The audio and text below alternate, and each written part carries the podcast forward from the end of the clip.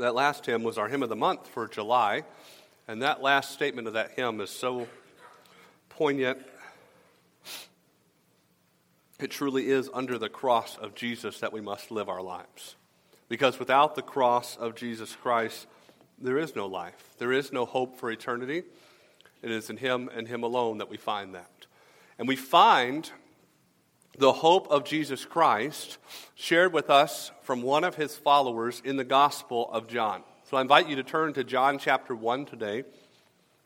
And we continue to look at this idea from the book of John that there is life in Jesus, the Son of God. And as we continue looking at the really the prologue to John's gospel in these first 18 verses. We're going to look at verses 6 through 13 today, and I invite you to follow along as I read there. There was a man sent from God whose name was John. This man came for a witness to bear witness of the light, that all through him might believe. He was not that light, but was sent to bear witness of that light. That was the true light which gives light to every man coming into the world. He was in the world, and the world was made through him, and the world did not know him. He came to his own, and his own did not receive him. But as many as received him, to them gave he the right to become the children of God, to those who believe in his name, who were born not of blood, nor of the will of the flesh, nor of the will of man but of God. Father, we thank you for the opportunity we have now to open your word for a few minutes and to read therein the things that you have written for us. And we ask that today, Lord, as we consider these things, you would help us to see you as you are. You would help us to see the Lamb of God who came and gave himself to take away the sin of the world. You would help us to see ourselves as sinners who are in need of a Savior.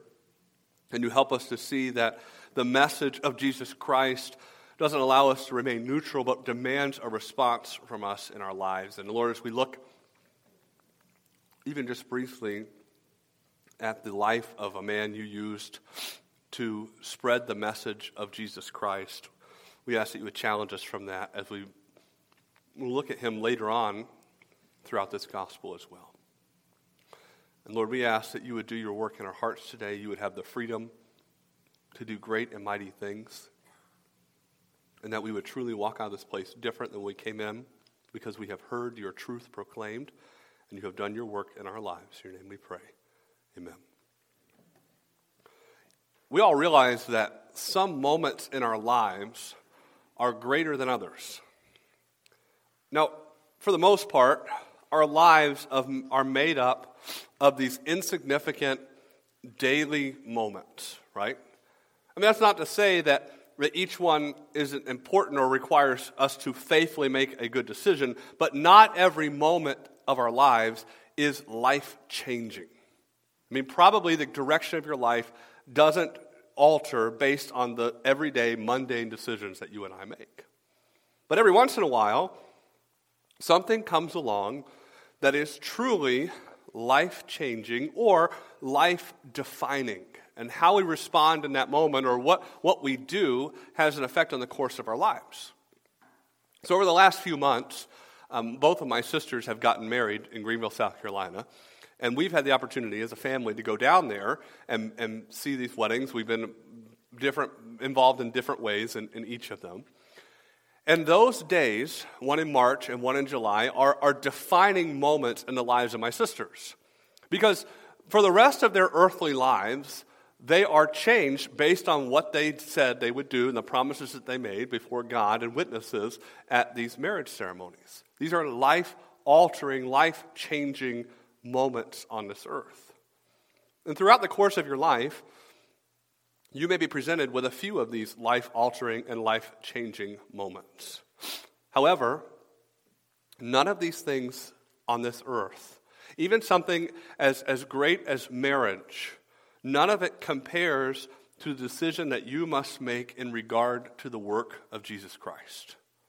That is the most life altering decision you will ever make to either accept or reject the work of Jesus Christ.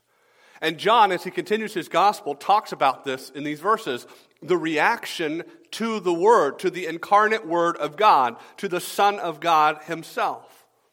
What you do with Jesus and His call to you is not only life changing, it is life altering.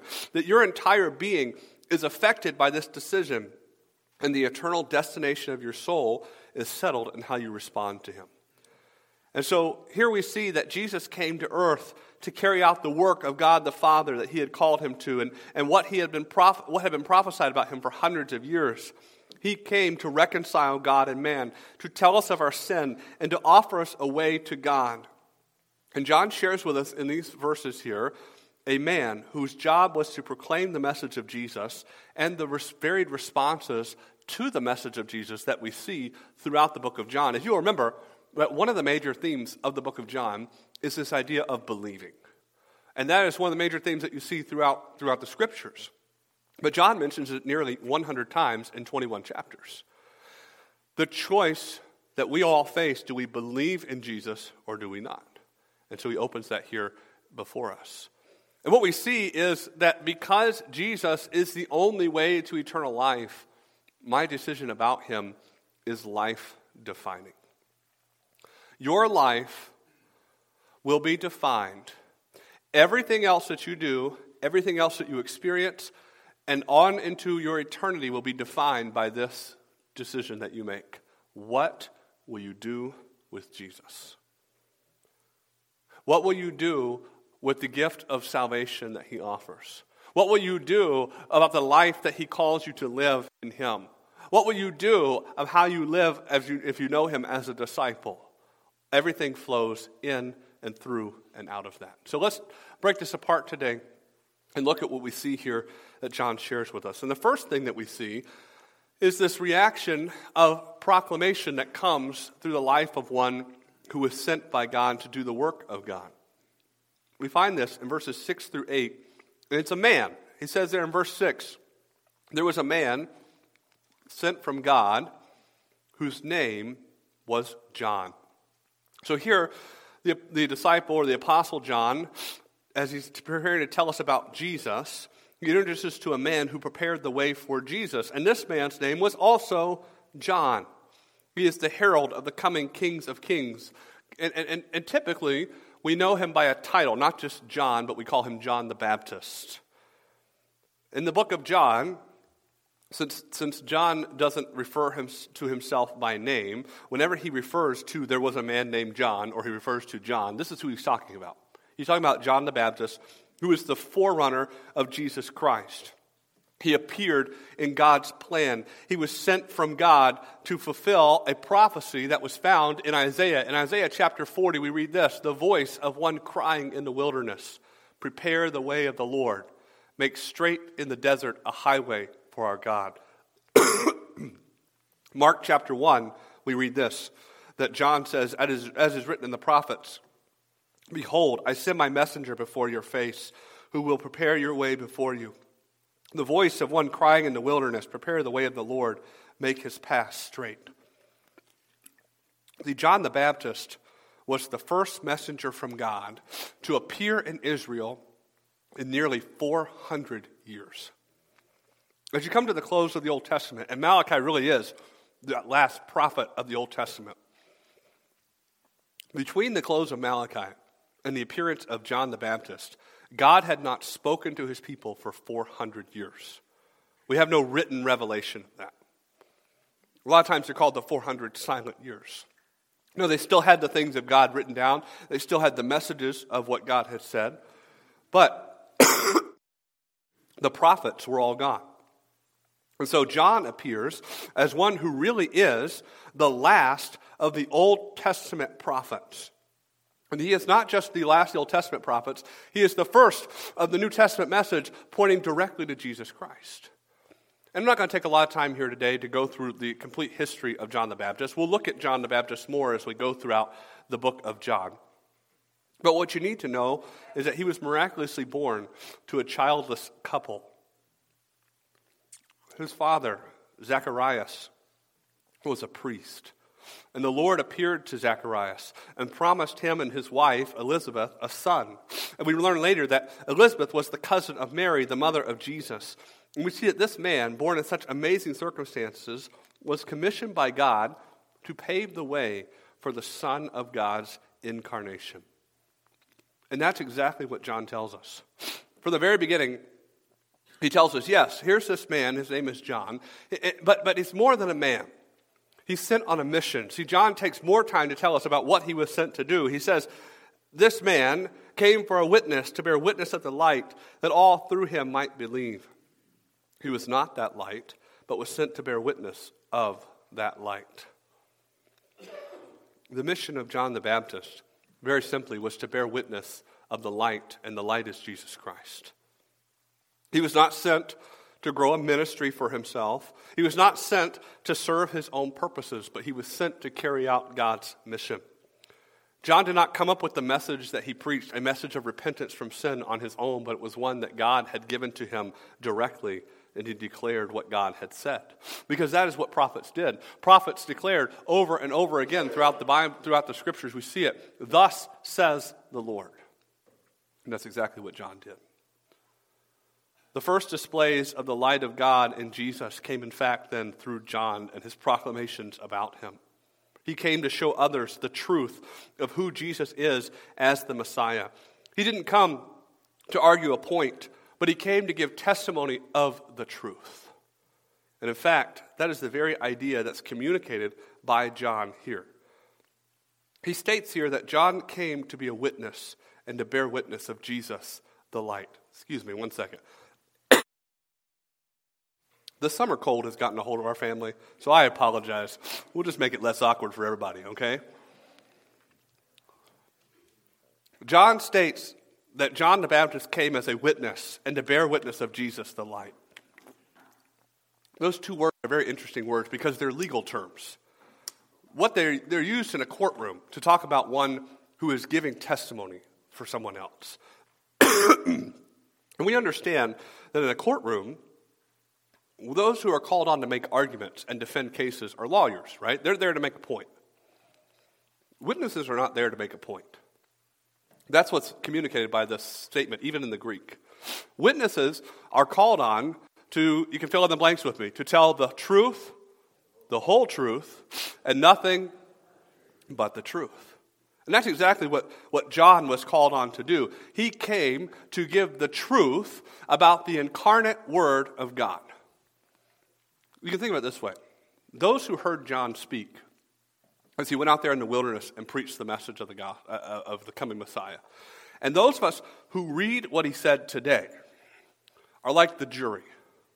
We sit and we listen to the testimony of John the Baptist, and we must make a decision of what we will do with this one that he tells us about. For he tells us, as one who has witnessed who Jesus is, as one who has witnessed the truth of who God of what God has sent in his Son.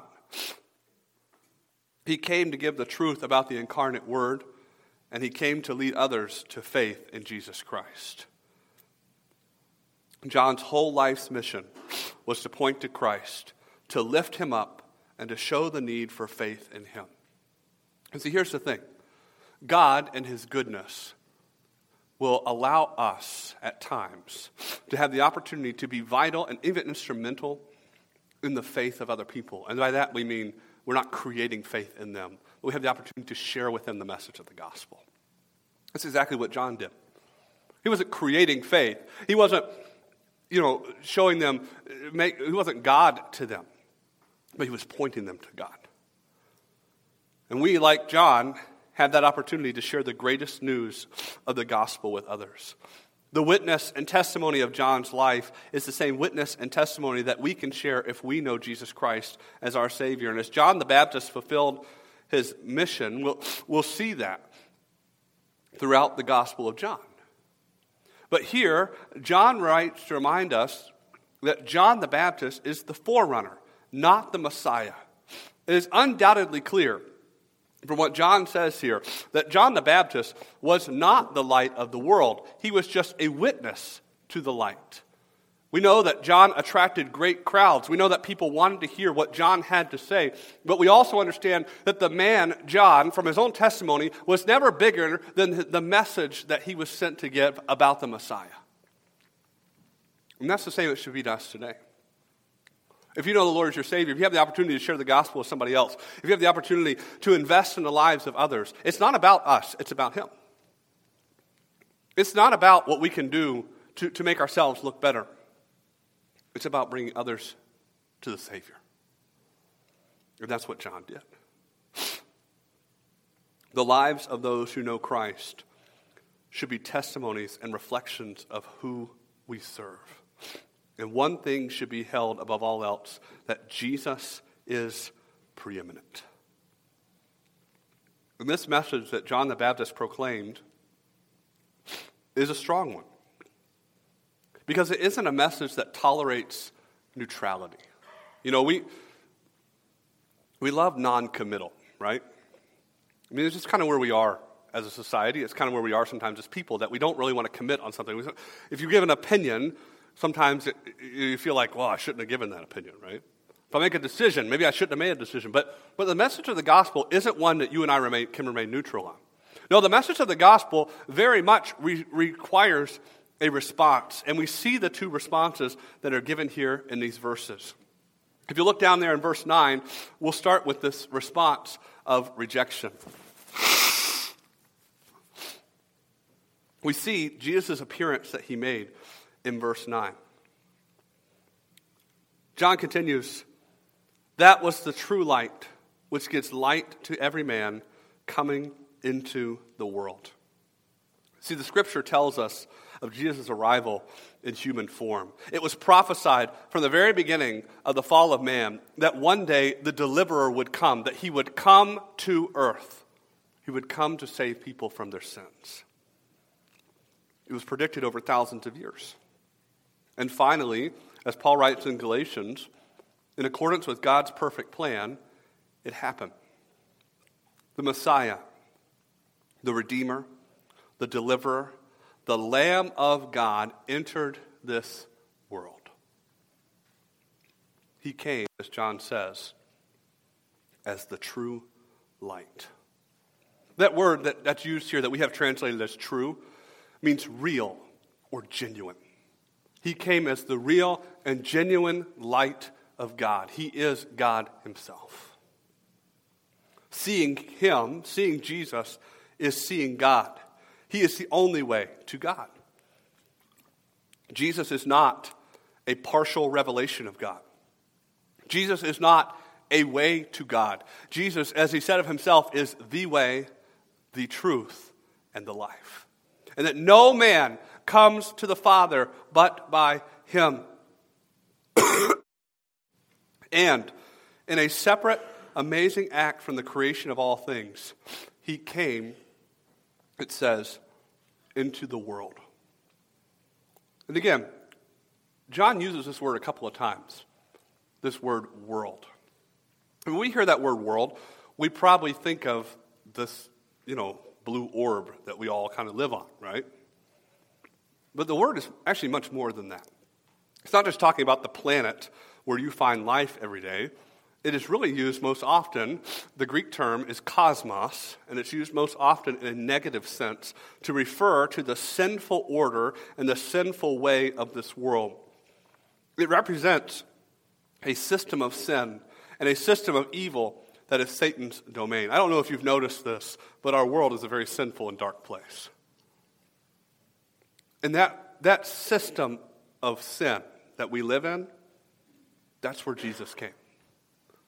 Jesus came, as we read today in Luke chapter 19, to seek and to save the lost. Well, if you're going to seek and to save the lost, you have to go where they are. You have to find them. You have to share with them the light. Because of sin, all things on this earth are in rebellion against the Creator. But God's love is so great that He sent His Son. I love the way one author said it as I was reading this week. He said this God's love is to be admired, not because the world is so big, but because the world is so bad. We often think, you know, when we hear that verse, for God so loved the world. We think, oh, I mean, I mean, that's a lot of love because there's like a lot of people, right? It's not that the world is so big, it's that it's so full of sin and evil and everything that is opposite of God. This world is a dark place. And it was this way long before Jesus came. It was this way when he came, and it still is today. The world is blinded by sin, is content to continue to live on in it. And the blindness that sin brings is real indeed. I mean, we read here in verse 9, that, uh, verses 8 and 9, that, that John's goal was to bear witness of the light. And here's the thing unless people are blind, you don't have to tell them about the light. I was reading this week, again, on this passage, and, and one, one, of the, one of the guys shared an illustration from World War II. You know, during, during World War II, there was a curfew that was enforced, specifically in Europe, um, because the Germans were coming and they would, the Axis powers, they would bomb the cities. And so as it got dark, you would turn off the lights so they wouldn't know where things are, and it would be harder for them to bomb these cities. And so they were meeting for church one night, and they were meeting in a dark, a dark building. And as they were meeting, and, and he, the man was preaching from the Word of God, someone accidentally bumped the light switch and turned on the lights in that auditorium. And everyone just got really The guy quit preaching, everybody got really quiet. And a man who was blind turned and said to his friend, Why did he stop? Because he had no clue. To, to him, the world is always dark. You know, those of us who can see, we don't need to be told when the light is on. But here's the thing you and I were born in this world with a sin problem. We're born blinded by our sin. And because we are blinded by our sin, even one who, who came into the world, Jesus who came into the world to shine the light of the gospel, in our sin, without the grace of God in our lives, we don't see it. We don't see our need. So, why did God send John? To proclaim the message of the light. But we see exactly what happened here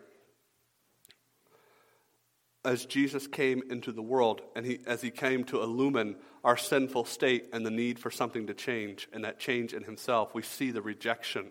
It says in verse 10 and verse 11, he was in the world, and the world was made through him, and the world did not know him. He came into his own, and his own did not receive him. See, Jesus was here in this world. Again, there's that word cosmos. He was, a, he was here in this system, right? He was none who was not sinful, but he lived um, in, in this world that you and I live in and endured the same things that you and I endure. He walked on this earth, but while he did so, he was not recognized for who he was. The Creator became the creation. We looked at that last week. And Jesus came to be the Savior of the world from sin, but the world chose to reject him. And see, in spiritual blindness, men and women do not recognize who Jesus is. More than that, they do not want him. They live on quite contented in their sin. And though their lives crumble about them, though no satisfaction is ever found in human pursuits, and though they know that they are broken deep down inside, men and women continue to pursue their sin because we are sinful beings. We think that one day we'll figure it out and that one day it'll make us happy, and that one day we'll find the answer. The answer is in Jesus Christ. And therefore, the role of John the Baptist was so very important. He was called to point others to the presence of the Son of God. And therefore, the responsibility of other believers in this world to share the gospel with others must not be taken lightly. The light of the world is Jesus. But he was came and what he came and was not known. It says here that he was in the world and the world knew him not. That word knew talks about a firsthand experience or knowledge of him. Though he was here, many responded to Jesus by rejecting him and his message. They didn't know him. They didn't come to have a relationship with him. And, many today still have no relationship with him or, want nothing to do with him. But that rejection does not change who Jesus is. You and I live in a world where truth is no longer absolute, or so they say. But that's the problem. You can't change truth, it always is. And just because you don't like who Jesus says he is doesn't change who Jesus is. And just because you don't want anything to do with him doesn't change that there is coming a day when he will make all things right and he will judge all sin. He will one day reign, and all who, who reject him will one day pay the price of their rejection. We don't look forward to that with, with glee that, that people are going to get what they deserve. No, we, we look at that with urgency and say, Would you come and know the Savior? The light has shone on men and shown them their sin. They are without excuse. And as shocking and as tragic as that is, more shocking perhaps is the response found in, in God's own people. It says he came to his own, and his own did not receive him. When he's talking about that, his own, he, he's talking about Jesus was born, uh, he was a Jew, he was born in the nation of Israel. And Israel is God's chosen and special people that God promised to Abraham he would make a great nation out of him. And he did great and mighty things for his people Israel. And he continued to, to, to work in her midst. And throughout Jesus' ministry in Israel, we would see, we'll see that he would be rebuffed time and again. The religious leaders of Jesus' day would oppose him at every turn.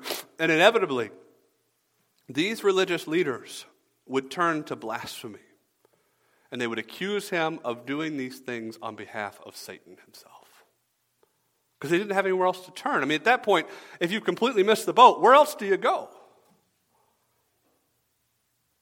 God chose Israel as a special people in and through whom he would do great and mighty things. And despite her willful rebellion, he continued to do those things. You know why? Because God always keeps his promises.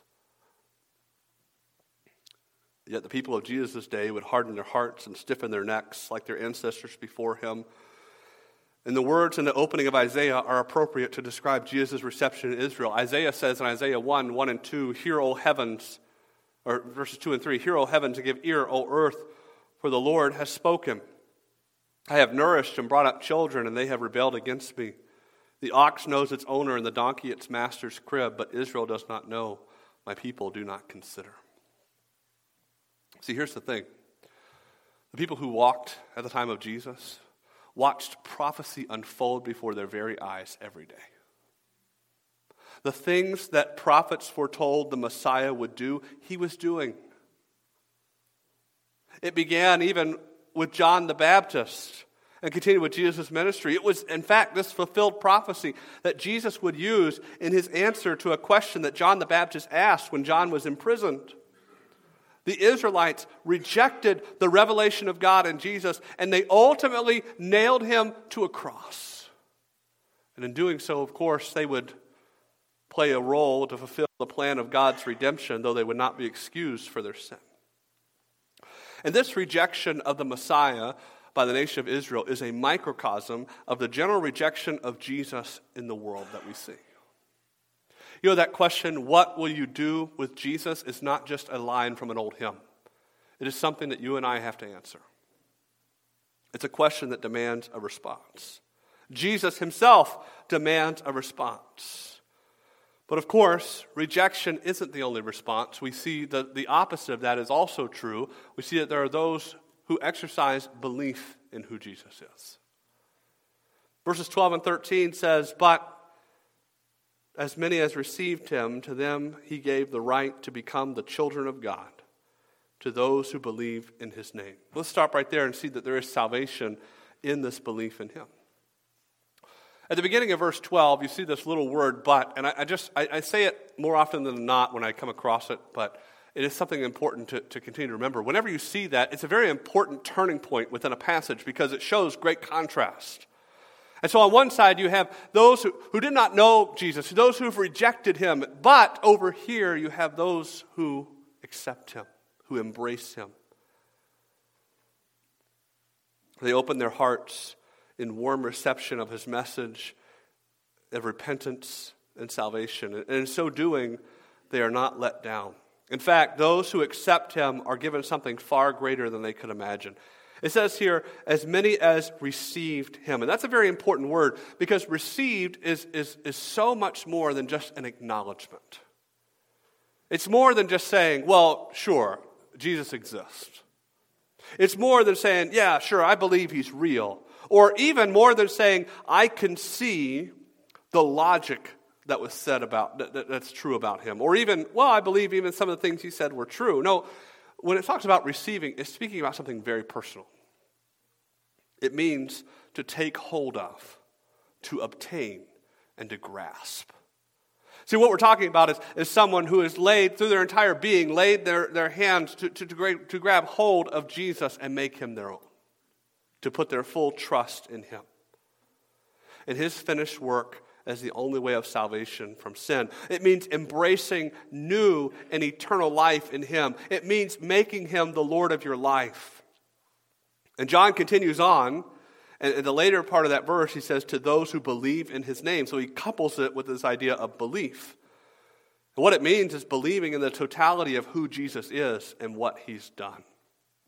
It is acknowledging who Jesus is and then taking it to yourself. And see, here's the thing belief in Jesus is exclusive.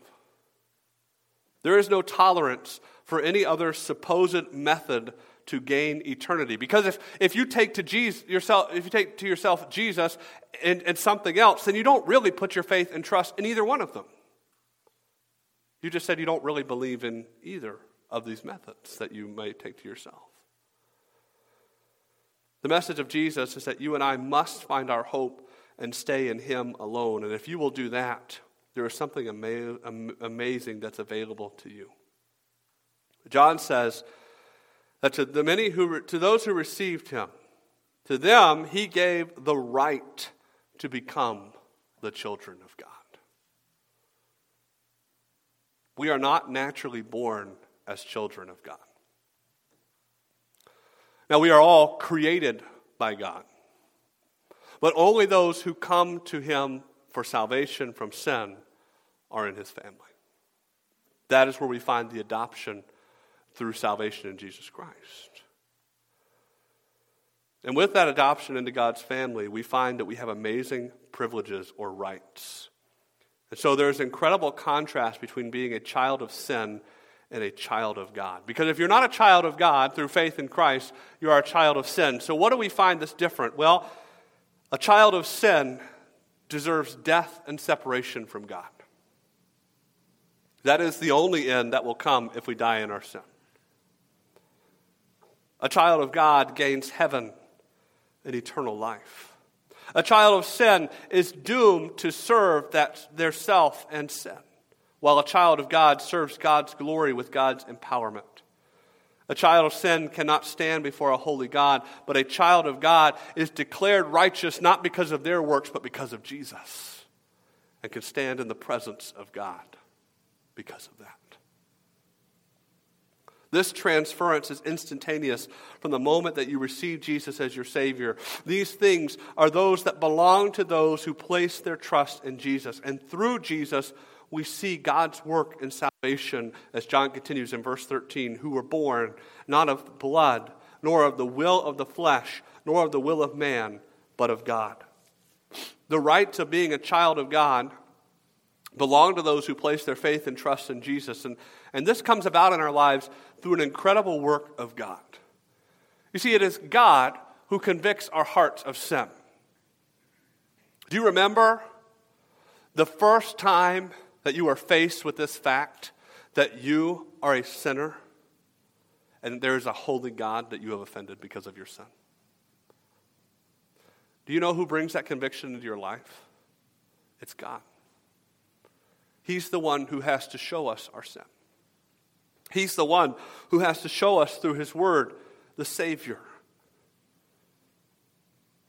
And through belief in Him, this salvation comes about, but we must admit and realize that it's not something that comes from within ourselves. It is a miraculous work of God in our lives. See, there are several things that people think will make them right with God, and John begins to refute those here. He says in verse 13, who were born not of blood. See, here's the thing your heritage and your descent do not make you a child of God. And remember, John is writing to, to what would be a, a pretty large Jewish audience as, as a Jew that's going to read that. And they think, well, I mean, we're, we're Israelites. I mean, we're like, if, if you can pardon the, the very, you know, they're probably not speaking this kind of slang, right? But we're in, right? I mean, if anybody's in, we're in. John says it's not a blood. It doesn't come who you're born to. It doesn't matter if you're an Israelite. It doesn't matter if you grew up and your parents took you to church every week. It doesn't matter if you're a semi religious person because it's not about religion and it's not about where you're born. It's about a decision for a relationship with Jesus.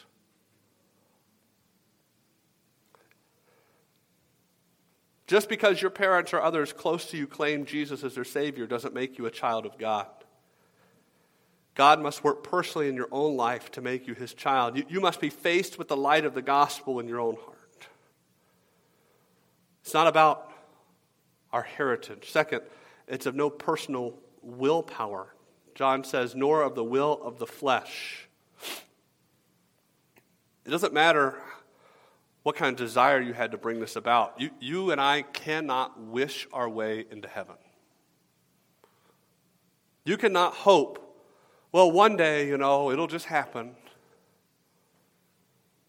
It doesn't matter how sincere you are in that wishful thinking. You, can, you and I can be very sincere about things that we are dead wrong on.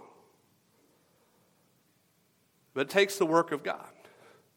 We must be transformed by Him. And lastly, John says that no system of works, or he says the will of man, makes one a part of God's family. Salvation from sin isn't acknowledging that God exists and then trying to be good enough. That's not enough. You, cannot say, yeah, sure, I, I see that God exists. I understand that, so I'll just try to work it all out. It's never going to happen. You will never have any willpower that'll get you into God's presence. Only the work of Jesus on your behalf and the grace of God can bring you into his kingdom. You see, many have tried over the centuries, and the result is always the same. There is no peace and no rest apart from Jesus. The answer comes from God alone, and therefore, the answer is enough. If you're depending on yourself to reach eternal life, you're always going to wonder hey, did I, did I do enough? Did I, did I say the right things? Did I, did I really mean it? Am I really good enough? Well, I have an answer for you. You, you can't do enough. There are no magic words, and you aren't good enough. There's your pep talk. Right? Jesus is enough.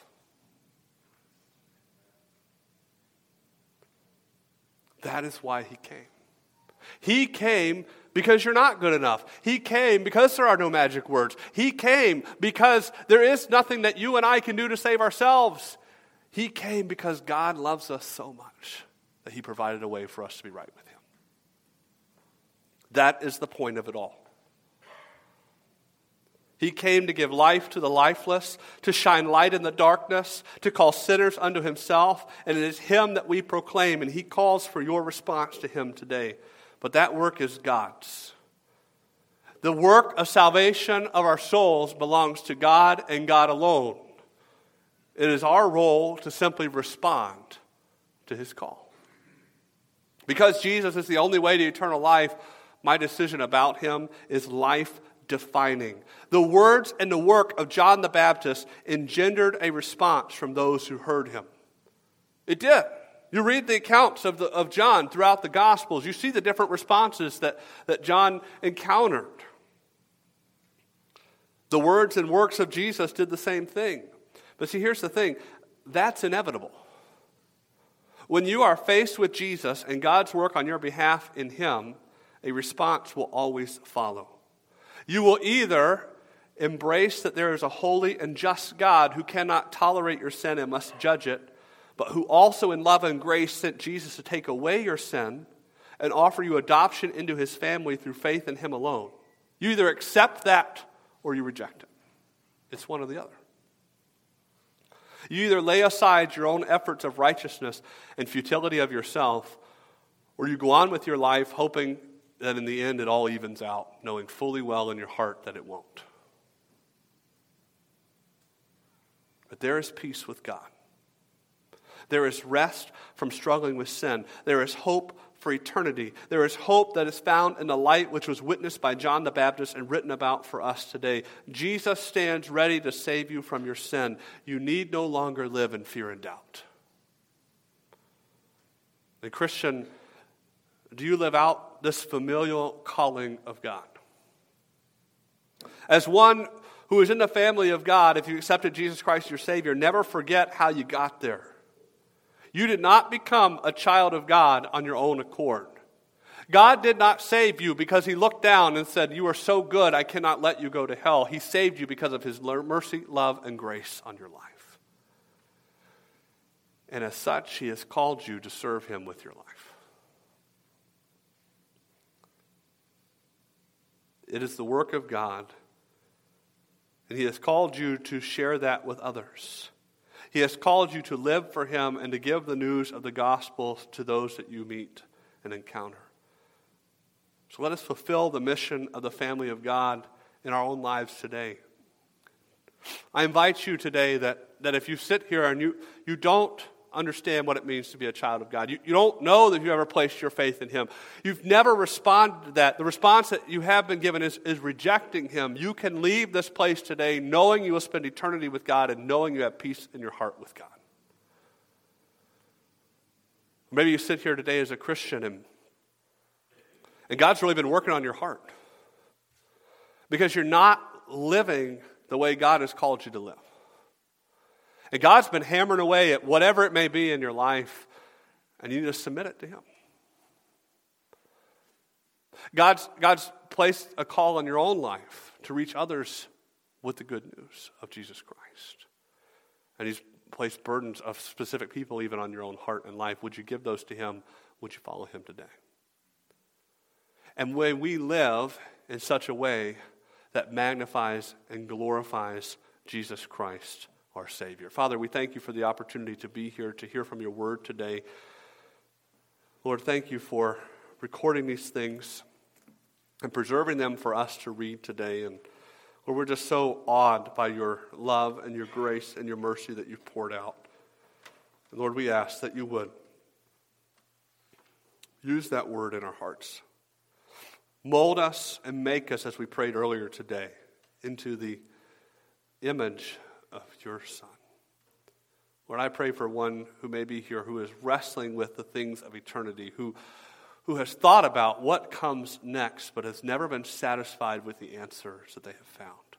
Lord, would you show them that the answers are in you and you alone?